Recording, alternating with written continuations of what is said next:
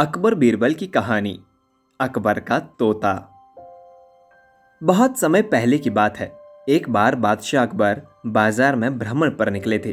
वहाँ उन्होंने एक तोता देखा, जो बहुत ही प्यारा था। उसके मालिक ने उसे बहुत अच्छी बातें सिखाई थी।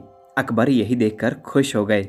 उन्होंने उस तोते को खरीदने का फैसला कर लिया। तोते को खरीदने के बदले अकबर ने मालिक को अच्छी कीमत दी। वो उस तोते को राजमहल लेकर आए। यहाँ पर तोते को लाने के बाद अकबर ने उसे बहुत अच्छे से रखने का फैसला किया।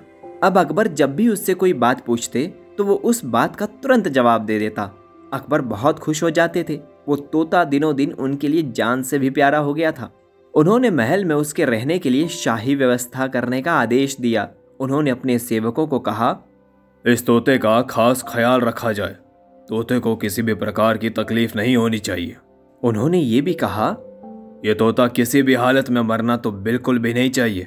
अगर किसी ने तोते के मरने की खबर उनको दी तो वो उसको फांसी दे देंगे। महल में तोते के रहने का खास ख्याल रखा जाने लगा। फिर एक दिन अचानक अकबर का प्यारा तोता मर गया। अब महल के सेवकों में हड़कंप मच गया कि आखिर अकबर को ये बात कौन बताएगा?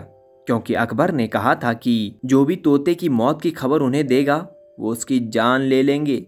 अब सेवक परेशान थे। काफ़ी सोच विचार के बाद उन्होंने फैसला किया कि ये बात बीरबल को बताई जाए। सभी ने बीरबल को सारी बात बताई। ये भी बताया कि बादशाह अकबर मौत की खबर देने वाले को मौत की सजा दे देंगे। ये सुनकर बीरबल बादशाह अकबर को ये खबर सुनाने को राज़ी हो गए। वो महल में अकबर को ये जानकारी देने के लिए चल पड़े। बीरबल ने अकबर के पास जाकर कहा, महाराज, एक दुखद खबर है। अकबर ने पूछा, बताओ, क्या हुआ? बीरबल ने कहा, महाराज, आपका प्यारा तोता ना तो कुछ खा रहा है, ना तो कुछ पी रहा है, ना तो कुछ बोल रहा है और ना आँखें खोल रहा है और ना ही कोई हरकत कर रहा है और ना ही अकबर गुस्से में आकर बोले, ना ही क्या? सीधा सीधा क्यों नहीं बोलते कि वो मर गया? बीरबल ने कहा हाँ महाराज, लेकिन ये बात मैंने अपने मुँह से नहीं कही, आपने खुद कही है, इसलिए मेरी जान बख्श दीजिए। अकबर भी कुछ बोल ना सके। इस तरह बीरबल ने बड़ी सूझबूझ से अपनी और अपने सेवकों की जान बचा ली।